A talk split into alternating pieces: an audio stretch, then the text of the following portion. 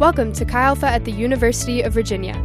This podcast is a collection of messages designed to help you grow in our three anchors of real devotional life, real community, and real responsibility. We hope that you enjoy this message and that it encourages you in your spiritual growth. So, uh, as we step into our last message of the year, I am honored to be up here. If you don't know me, my name is Sarah Fletcher.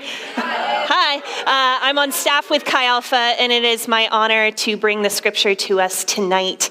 Uh, so, we have been working through the book of Acts. Uh, talking about the way forward for the church. And last week, Gavin gave us an excellent message on the sorcerers and the silversmiths of Ephesus and how they responded differently to the work of God in that place. And uh, so I'm going to take us one step further in the story, and that is when Paul is preparing to leave Ephesus. And so uh, he is going to say goodbye to the elders of the Ephesian church. And not to be too on the nose, but I think a passage where we're saying goodbye uh, is probably a good one for. I know, I'm sorry, I'm sorry. Um, but it's really, really beautiful, and I think there's some incredible stuff in there for us to walk away with tonight. Uh, goodbyes are hard. That's just the truth of it. They're bittersweet. They mark a transition, sometimes a good one, sometimes one that brings grief, uh, and we all make them. Every single person here probably said a goodbye to your family when they sent you or dropped you off at college, and that was a good goodbye, but uh, probably some of you cried. Yes? No? That's okay. Uh, Ricky's like, maybe. I don't know. Uh, and uh, maybe you've said goodbye to a friend who's moving far away. Maybe, or Spain, yeah. Uh, maybe you throw each other goodbye parties, or you drive someone to the airport because you love them so much and you just want to see them to the door. Um, how many of you are goodbye huggers? Great. That's, oh my gosh, there's a lot of you. How many of you are not goodbye huggers, but you seem to collect them? All your friends. Yes, Liz is like, all my friends are goodbye huggers. Bless you. Receive the hugs. Um, some goodbyes are bigger. What would you say if you knew it was the last time you would see someone? Or what would you want to hear? The last time I saw my dad, I didn't know it was the last. He would pass away uh, a month later, uh, very unexpectedly. And the last day that I spent with my dad, we raked the lawn. And it was really, really beautiful, actually. I think, as far as uh, last days go, quiet labor side by side outside on a beautiful fall day. And I'm grateful for it. I'm grateful that we had that day. But there are days where I wonder what would it have been like if we could have talked to each other knowing it was the last time? What would he have said? What would I have said back? Some goodbyes are very, very hard. And that's what we're going to be walking into here with Paul's goodbye to the church. He knows he's not coming back. This is his goodbye to these people he's invested his life into, this church he has poured love into, that he has been house to house, that he's taken care of, that he's baptized, and he is about to say goodbye, and he knows he's not coming back. But because of that, we get a really beautiful picture of what someone says when they know it's the last farewell. Um, so, what's actually, I think, pretty unique about this as well is that this is the only place in Acts where we see uh, something spoken that is just to a Christian community. Everything else is either an evangelistic message or it's apologetic. But right now, if you're not a Christian in the room, welcome. We're glad you're here. You're going to get a peek behind the curtain because Paul is speaking to the people who know Jesus, who have been walking this out with him, and he's about to say goodbye. It's very intimate, it's like a family. And so we're going to turn to that passage and uh, see what we can find in it tonight. So you can turn to Acts 20. We are going to be in verses 17 through 35. And this is an account. So again, Acts 20, 17 through 35. It'll also be on the screen if you do not have your Bible with you. But I encourage you to have it in front of you if you do have your Bible. So, from Miletus, Paul sent to Ephesus for the elders of the church. When they arrived, he said to them, You know how I lived the whole time I was with you, from the first day I came into the province of Asia. I served the Lord with great humility and with tears, and in the midst of severe testing by the plots of my Jewish opponents. You know that I have not hesitated to preach anything that would be helpful to you, but have taught you publicly and from house to house. I have declared to both Jews and Greeks that they must turn to God in repentance and have faith in our Lord Jesus. How many of you had a high school yearbook? How many of you have like 20 hags written in it? Okay, so you know you have your friends, your classmates who write hags, have a great summer, it's a good time. And then you know your friends where if they wrote hags, you'd kick them. Like you would literally kick them. You'd be like, no, I saved an entire page for you. This is yours, Sophia Curtis. This is yours, Morgan Wells. Those were mine. Um, your friends who you know that they have more to say to you, right? That there has been something powerful that happened in your friendship. That is what Paul is saying. He's like, we're not casual friends. I've cried with you. We've been through trials together. I've literally been from house to house. I've been in all your houses. This is a deep relationship, and he's recognizing it. He continues, and now, compelled by the Spirit, I am going to Jerusalem, not knowing what will happen to me there. I only know that in every city, the Holy Spirit warns me that prison and hardships are facing me. However, I consider my life worth nothing to me. My only aim is to finish the race and complete the task the Lord Jesus has given me the task of testifying to the good news of God's grace. Now, I know that none of you among whom I have gone about preaching the kingdom will ever see me again. Therefore, I declare to you today that I am innocent of the blood of any of you, for I have not hesitated to proclaim to you the whole will of God. So, in the first segment we read, Paul was looking to the past. He was looking at the history of his ministry in Ephesus, but now he's looking to the future. He's saying, I don't know exactly what's going to happen, but I know from the Holy Spirit it's going to be a little bit hard. And yet, even as he looks at what will be prison and shipwrecks and uh, many incredibly difficult things, it kind of seems like he's just ready for it. He's ready to walk into what the Lord has for him. It's like he's like, it's just worldly troubles. What can prison do to a soul? Can't keep it bound. He's ready to run the race. He's ready to fulfill the task that God has given him. And he's also ready to move on because he knows that he, he, uses this phrase that's actually kind of intense, but I'm innocent of any of your blood um, because he knows that he has done everything he can. He has poured his love into them. He has said the gospel. He has preached it again and again and again. He knows he has done everything he can, and it's time to go. The time has come. The Holy Spirit has said it. This is a good goodbye. There's more work to do. And so he moves into the advice section. That if your pastor is leaving, he probably has something he wants to say to you. If your president's leaving, he has something really wonderful to say to you. He says, Keep watch over yourselves and all the flock, of which the Holy Spirit has made you overseers. Be shepherds of the church of God, which he bought with his own blood. I know that after I leave, savage wolves will come in among you and will not spare the flock. Even from your own number, men will arise and distort the truth in order to draw away disciples after them. So be on your guard.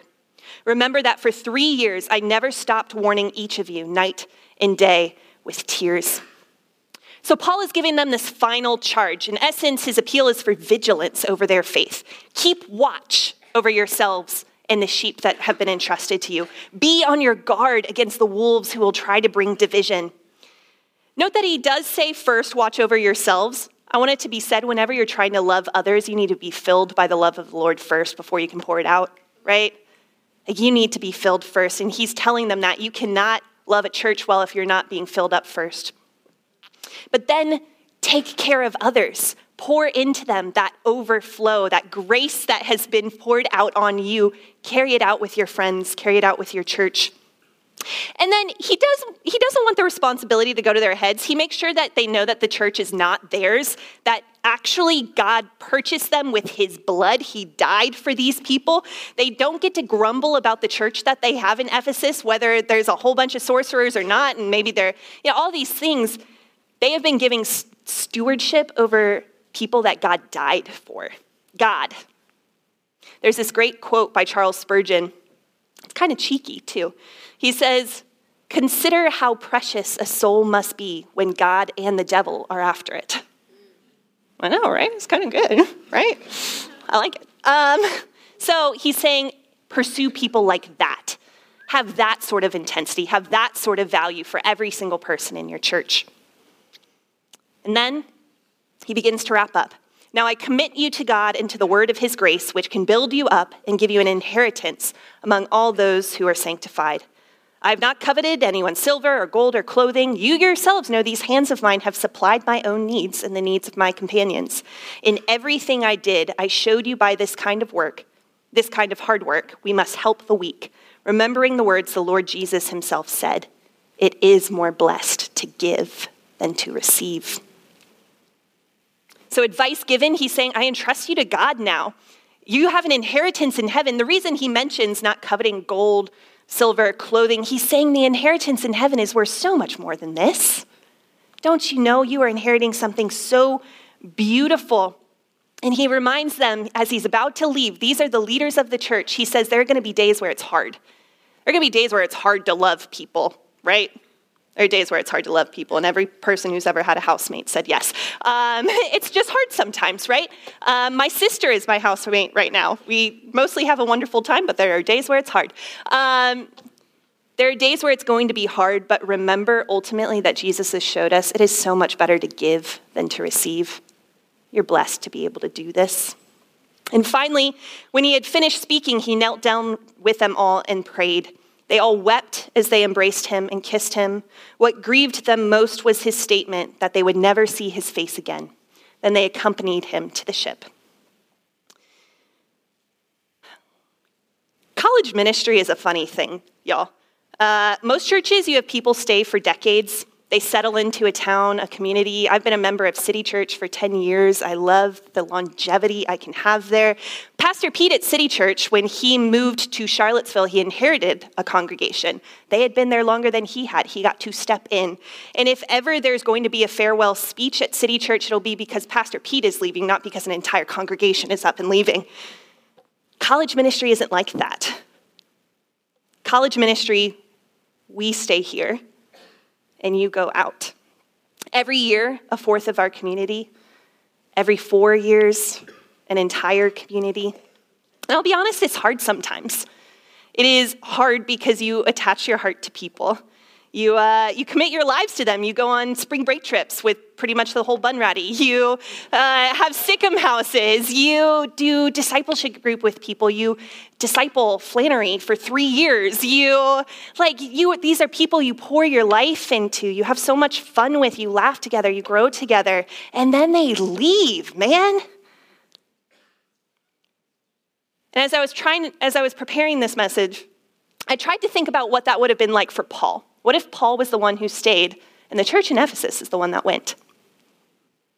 And then I switched it around a little bit in my mind and I thought about what if it was you who was saying goodbye? What if it wasn't me up here? What if we just somehow packed all like 90 of you, fourth years, right here and gave you the chance to speak?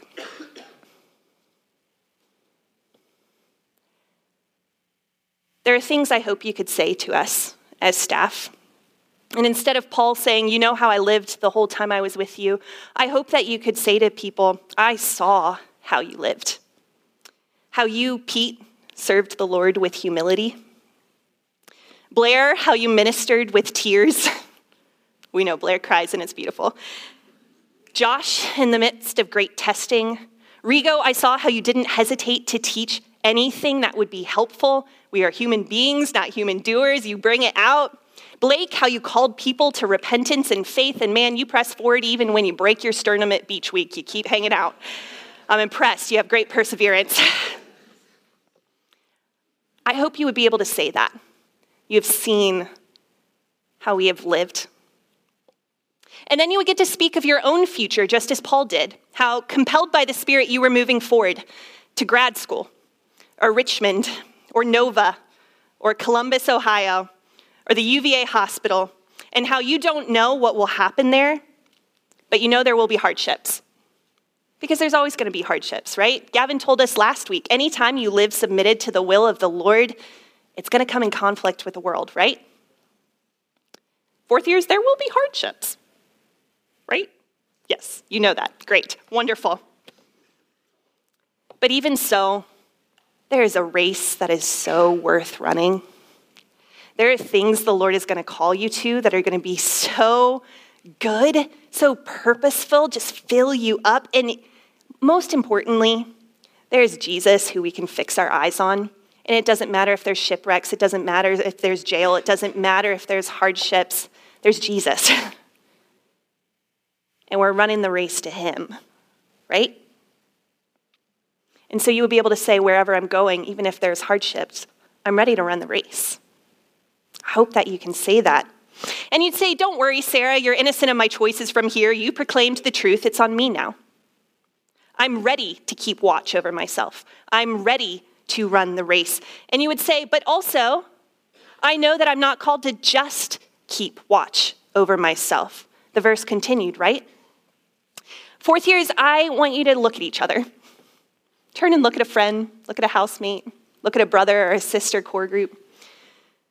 Look at these people you have lived with, led with, studied the Bible with, played IM sports with, rejoiced at baptisms with, um, made it through the long, cold, lonely winter of COVID with. Right? Yeah, tough. Um, you guys are experienced in hardships. Um, I want you to imagine that if you guys were saying this goodbye, if you were up on this stage right now, or if you were writing a letter, that you would say, We've got it from here. We'll keep watch over each other. We won't let each other wander from the truth.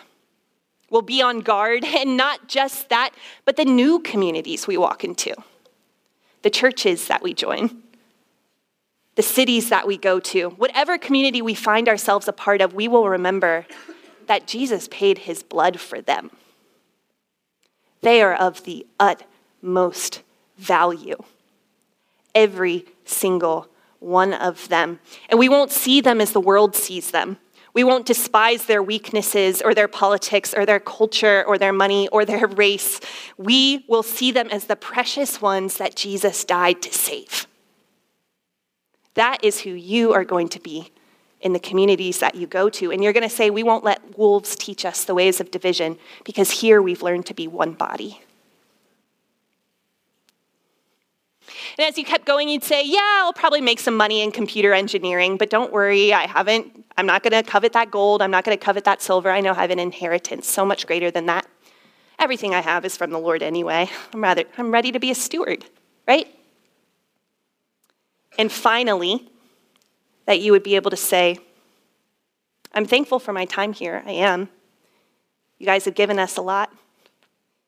But you know, Sarah, it is more blessed to give than to receive. And Jesus is sending me into the world with something to give. Right? That is the way forward for the church.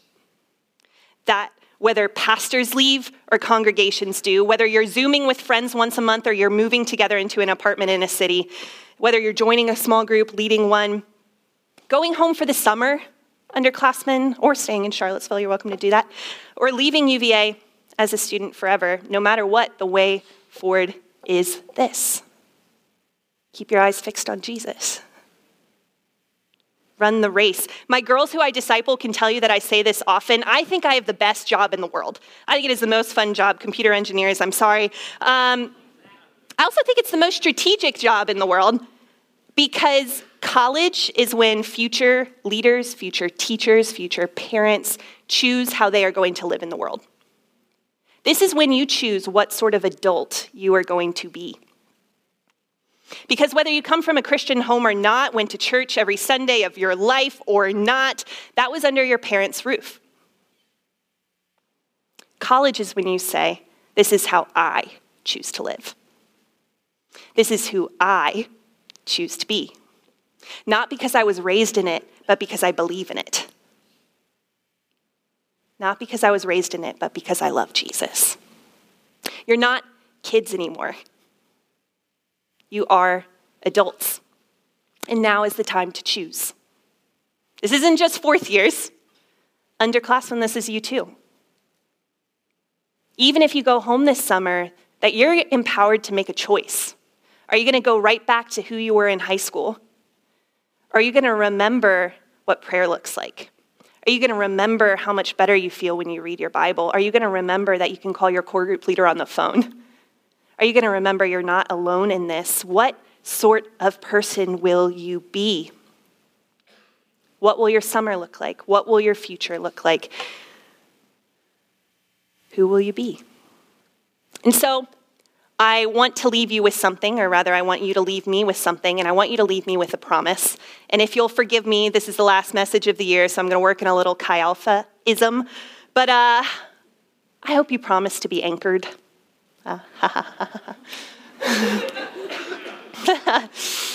Um, worship team, you can come up, by the way. Um, the decisions that you make now, this summer, this year, this next year at your new jobs, at your new homes, to remember my last sermon, it is like planting seeds in a garden. It will grow into something larger. You get to choose what grows. So, if I may, have a real devotional life where you are steeped in the word and a life of worship that helps you to remember to run the race every single day because he is so worth it. Embrace real community. Commit to keep watch over your brothers and sisters, not just yourself. Don't go it alone. Join a church, join a small group, and instead of judging people in it, love them. Choose to love them. They are precious ones Jesus died to save. Treat them like it. And finally, I truly hope that you choose real responsibility. Live a life to serve others, not your own selves, because you can live as tourists in this world. You can maximize your time and your energy and your money to just focus it on enjoyment and having the things you like, or instead of tourists, you can choose to be ambassadors. Ambassadors for Christ who know that they are citizens of a different kingdom, but right now, while you're here, in whatever time Jesus has given you, you're here to be the hands and feet of Jesus. And we have an entire eternity to, to enjoy the kingdom. But right now, there's some work to be done. Whether you're a teacher, or an engineer, or a missionary, or whatever else the amazing things you guys are doing, uh, working in an art gallery in New York, or whatever it would be. We have some pretty talented folks. Change will happen. We will need to make goodbyes. It's just part of life, and it's not always bad. But as we face the goodbye tonight, I just want to leave it at that. Who will you choose to be in this next part of your journey? Whether we see each other again or not, I hope you come back. Come back for the 25th year celebration. We'll have another Sunday morning live. Um, I hope this is not the last time I see your face, but if it is, choose to follow Jesus. Choose to run the race. Choose to love your brothers and sisters. Choose to not go it alone.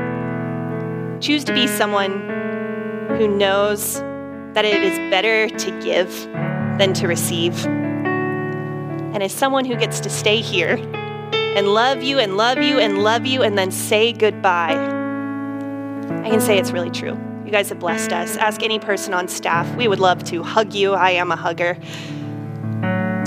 And we just, we want to say that you have blessed us, probably more than we have blessed you.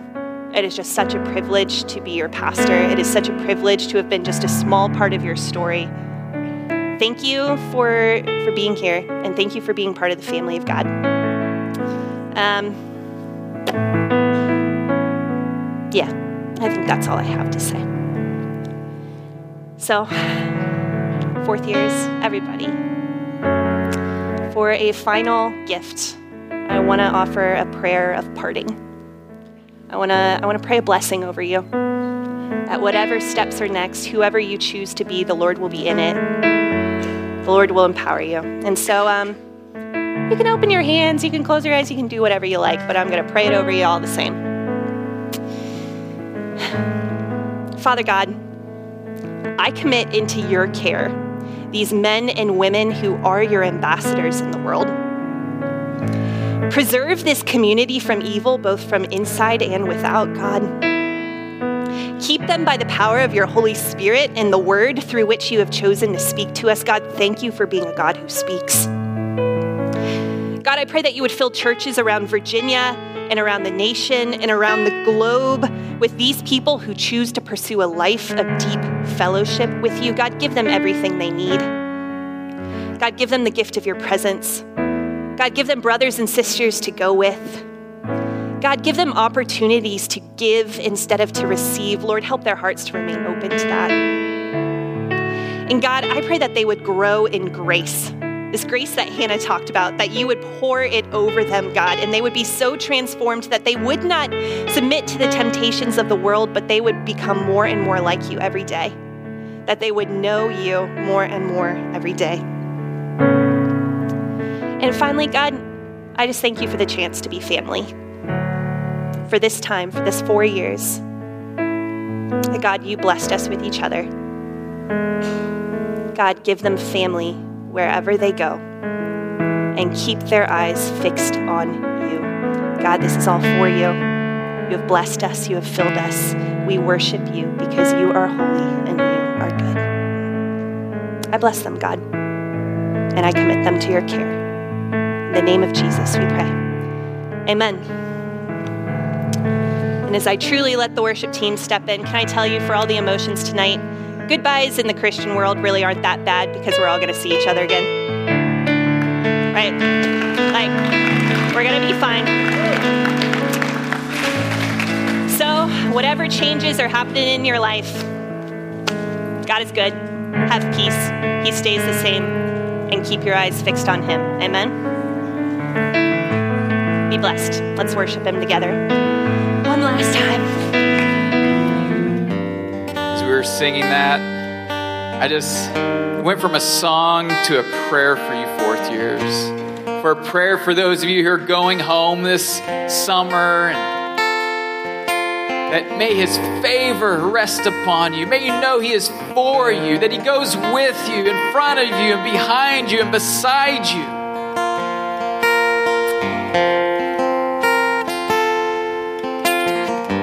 Says, I'll be with you always to the very end of the age.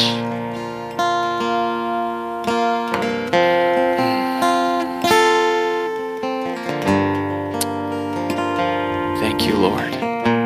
Lord, we commit these students into your hands, those who are graduating and will be sailing off into your will in the next season of life, to those who are coming back as second years and third years and fourth years to continue to follow you here on these grounds and fulfill your mission on these grounds.